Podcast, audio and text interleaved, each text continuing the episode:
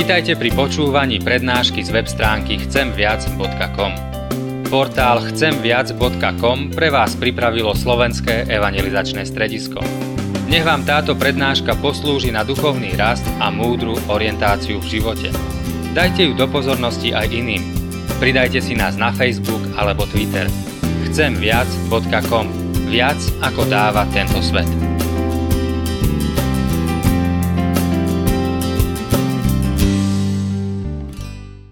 Toľkokrát sme Pane prosili o Tvoju pomoc a milosť.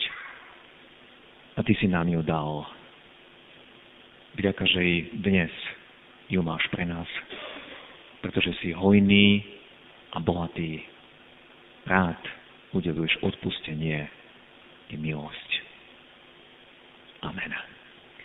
Drahí bratia a sestry, z úcty voči Božiemu slovu, prosím, povstaňte a počujte slová z Písma Svätého, na ktorými sa chceme zamyslieť a ktoré nás majú viesť aj k spovedi a Večeri Pánovej a ktoré sú napísané v liste apoštola Pavla Rímskym v kapitole jedenástej vo verši dvadsiatom deviatom takto. Lebo Boh neľutuje dary milosti a povolanie. Amen. Toľko je slov z Písma Svätého.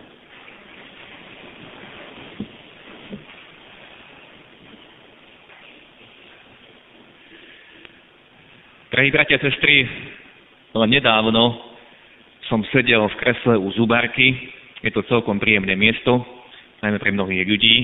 A ako mi tak vrtala zub, tak poznamenala, to je mäkká plomba, kto vám to robil, tak šetril na materiály. Poznáme to zovšadiel. Skoro na každom kroku sa šetrí. A to nie je z dôvodu krízy, aká vlastne je v týchto posledných rokoch, ale práve preto, aby sa niekto obohatil, tam, kde ušetrím, na druhom mieste vlastne získa. Napríklad stavbári si povedia, nemusíme dať do stavby toľko cementu a potom sa čudujeme, prečo tie stavby pracujú a pukajú. A je to takto v každom odvetvi. Dá sa použiť kvalitnejší, aj menej kvalitný materiál. Dá sa použiť aj rýchlejší, ale aj pomalší a teda poctivejší postup. Podľa toho bude aj trvácnosť danej veci. Aj naši žiaci a študenti sa v tomto novom školskom roku budú rozhodovať. Čo sa budú učiť, na ktorý predmet sa budú pripravovať a čo iba tak odbavia, čomu pozornosť venovať nebudú.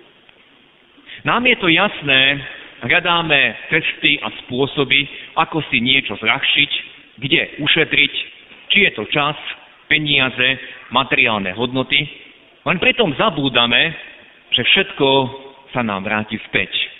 Ako povedal apoštol Pavol, čo človek rozsieva, to bude aj žať. V dnešnom evanjeliu spred oltára sme počuli známu správu o uzdravení desiatich malomocných.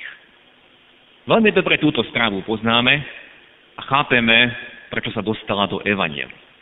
Touto správou sme všetci volaní, nebuďme nevďačníkmi, veď toľko darov Božích denne príjmame.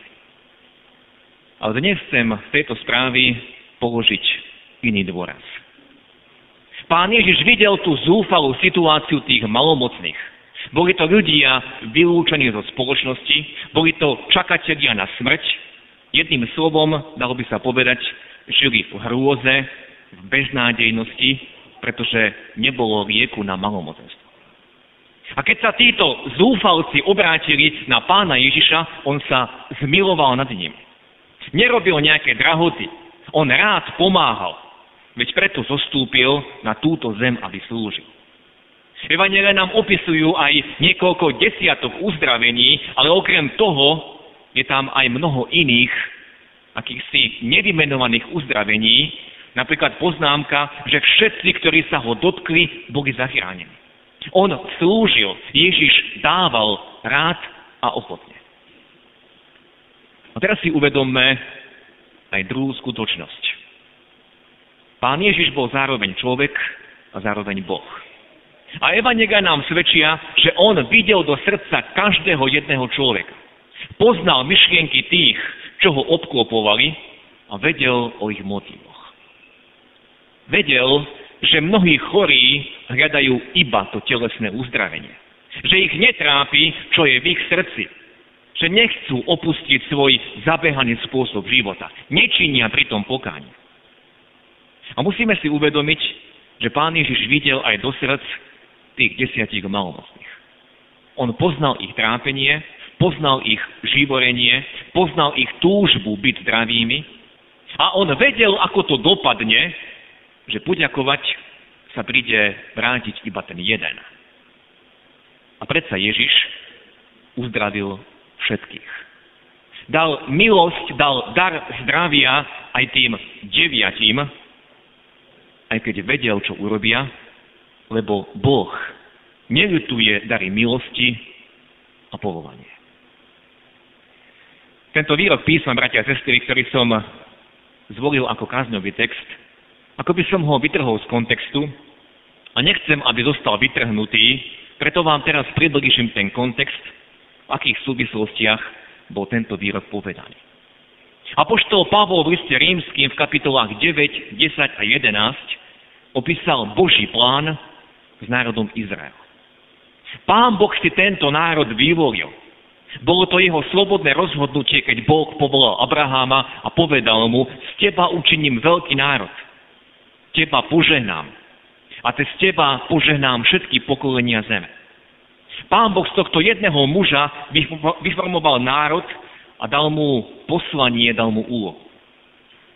Ale ďalej nám celé písmo a apoštol Pavol svedčí o zlyhaní tohto národa, o nevere, o odvrátení sa od Boha, že to jeho vyvolenie a povolanie nepochopili a falošne si ho vykladali.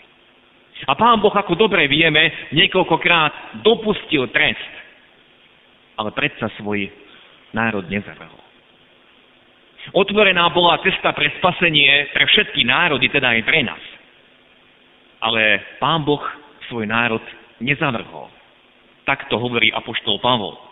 Podľa Evanjelia sú síce nepriatelia pre vás, ale podľa vyvolenia sú milovaní pre otcov. Lebo Boh neľutuje dary milosti a povolanie. Áno, bratia a sestry, my ľudia by sme povedali dosť, my ľudia by sme šetrili, my ľudia by sme si povedali, toľkokrát tento národ zlyhal, na čo im dávať ďalej milosť, ďalšiu šancu, prečo ich ďalej požehnávať. Ale Pavol hovorí, Boh neľutuje dary milosti a povolanie. On to Abrahamovi sľúbil a Boh je verný, on dáva, on požehná. Viete, veľmi som si obľúbil Ježišovo podobenstvo o stratenom synovi a zvlášť ten moment, ktorý je opísaný na začiatku tohoto podobenstva. Je tam prosba toho mladšieho syna, otče, daj mi podiel majetku, ktorý mi patrí. A Pán Ježiš pokračuje ďalej a otec rozdelil im majetok. A zamýšľal som sa nad tým, čo tak bolo medzi tým, čo ten otec nepredvídal, ako to môže dopadnúť? Čo ten otec neprehováral svojho syna, nepresviečal ho, najlepšie je, aby si zostal u mňa doma. Tam vonku vo svete je množstvo nebezpečenstva, Nemo- nemusíš to zvládnuť. Iste ho otec prehováral. Iste mal dovtedy s ním mnoho rozhovorov a venoval sa mu, vysvetľoval mu, čo všetko na neho číha. Otec poznal srdce svojho syna, poznal jeho tvrdosť, poznal túžbu po slobode, po užívaní si radovánok, voľného života namiesto ťažkej práce doma. Musíme si uvedomiť, že ten otec vedel a predpokladal, ako to môže dopadnúť. Predpokladal, že jeho syn po určitom čase skončí na ulici ako bezdomovec, ako chudák, ktorý nebude mať čo douzvôžiť. Otec to predpokladal a predsa mu dal ten jeho podiel. Lebo Boh neľutuje dary milosti a povolanie. My by sme to chceli nejakým spôsobom vyklúčkovať. My by sme povedali, synu, nedám ti všetko, ja ťa už poznám, dám ti len štvrtinku, najskôr na skúšku, potom, keď sa osvedčíš, potom ti dám aj zvyšok. Teraz ma nepochopte, bratia a sestry, zle. Toto podobenstvo nie je o tom, že by sme mali svojim deťom dávať nie všetko. Lebo teraz viem, že keď prídem domov, tak jeden z mojich synov, mi to, ktorý teraz počúva, mi to hneď povie. Takto to urobil otec v podobenstve, daj mi hneď všetko a nehovor mi, že máš to odložené v banke a potom, keď budem mať, keď budem dospelý, tak mi to dáš. Určite toto podobenstvo nie je o tom, aby sme dávali deťom hneď všetko. Máme ich učiť hospodáriť s malými hodnotami. A je to chyba mnohých rodičov, ak svojim deťom dajú hneď všetko naraz. Deti si potom nič nevážia, nevedia sa učiť trpezlivosti, nevedia čakať. V tomto rodičia, mnohí rodičia dnes zlyhávajú. Ale toto podobenstvo hovorí o dospelom mužovi. Toto podobenstvo hovorí o jeho špatnom rozhodnutí, keď už v dospelosti chcel opustiť svojho otca a išiel svojou vlastnou cestou. Toto podobenstvo nie je návodom, ako rodičia majú deliť svoj majetok. Toto podobenstvo ukazuje na to, aký je Boh. Človeče, Boh ti dáva a Boh ti dáva, aj keď vie, že mnoho z jeho darov zneužiješ. Lebo Boh neľutuje dary milosti a povolanie. Pán Boh nie je skúpy. On rád dáva. Viete, dnes spoločne s našimi deťmi a študentami prosíme o múdrosť a požehnanie pre nový školský rok. Dnes sme v pozícii tých prosiacich. Aj keď máme za čo ďakovať a nikdy nevyčerpáme a neobsiahneme to množstvo dobrých darov a požehnania, ktoré by sme, ktoré stále prijímame a za ktoré by sme mali neustále ďakovať, preto nás apoštol Pavol vyzýva v liste Tesalonickým: vo všetkom ďakujte.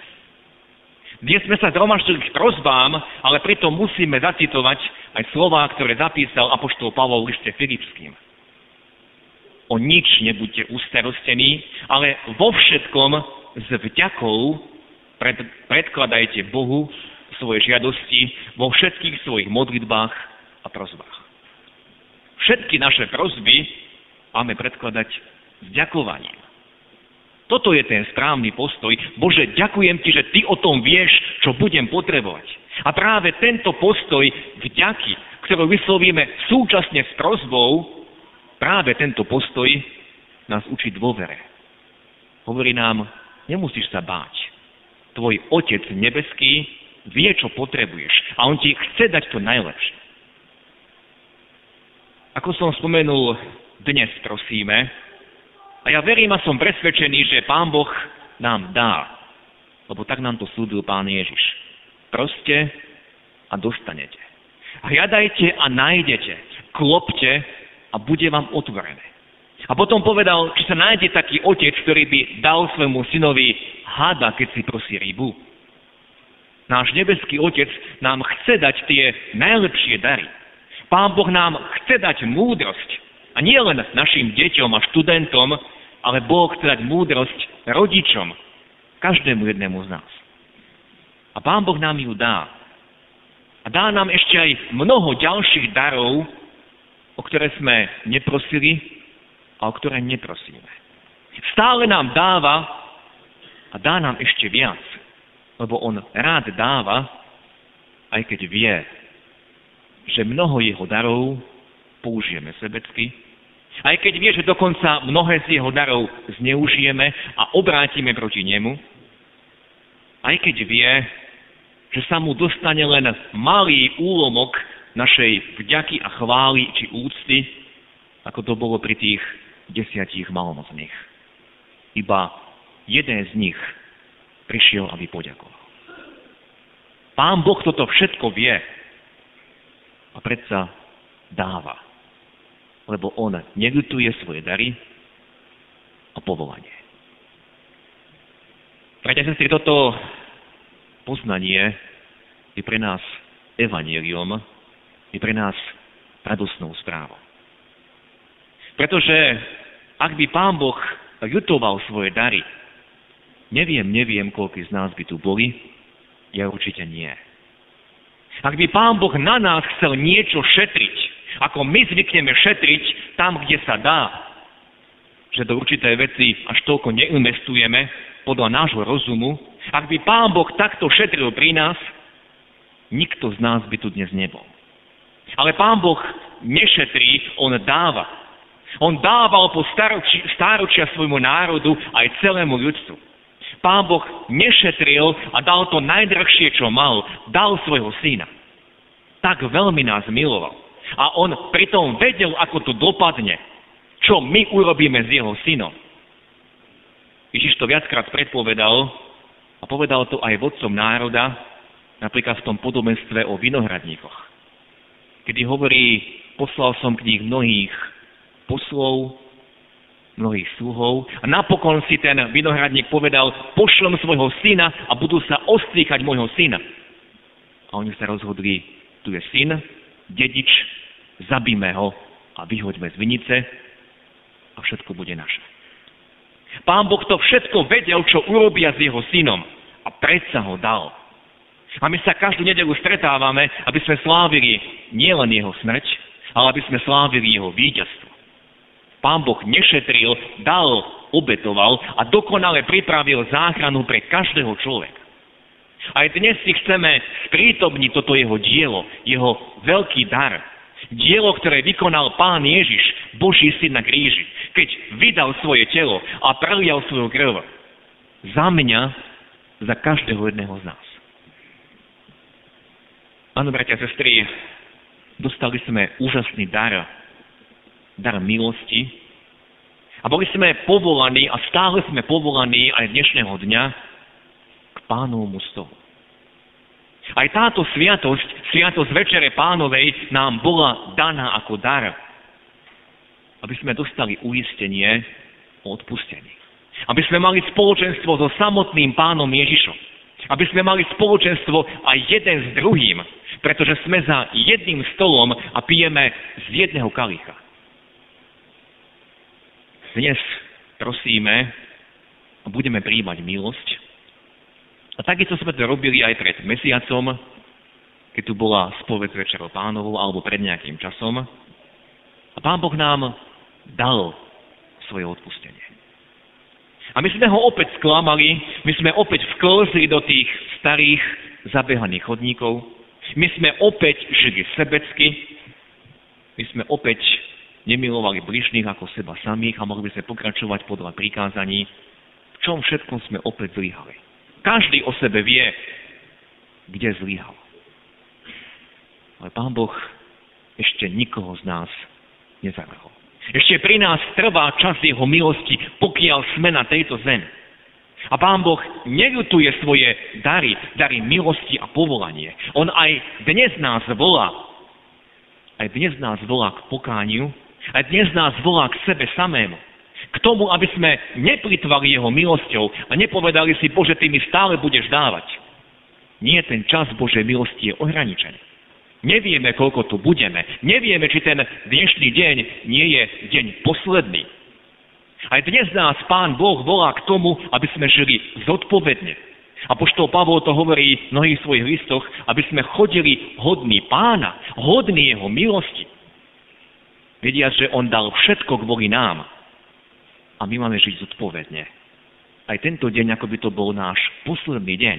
Aj v tento deň máme jemu ďakovať. A nie iba, Pane, daj, daj to, či ono ešte potrebuje. Pán Boh neľutuje dary milosti a povolania. Aj dnes nás volá a pýta sa, človeče, aká bude tvoja odpoveď. Príjmeš dnes moju milosť, moju pomoc, budeš si ju vážiť, nebudeš ňou ďalej plytvať, budeš ma deň čo deň prosiť, aby si správne vedel využiť všetky tie dary, ktoré som ti dal a ktoré mám pre teba. Ktoré som ti zveril, aby si ich využíval. Pán Boh nám dal a dnes nám dá a bude dávať. Žijme pred ním v úprimnom pokáni. Pristúpme s pokáním aj teraz k jeho stolu. S odpovednosťou. A neplitvajme jeho milosťou. Amen.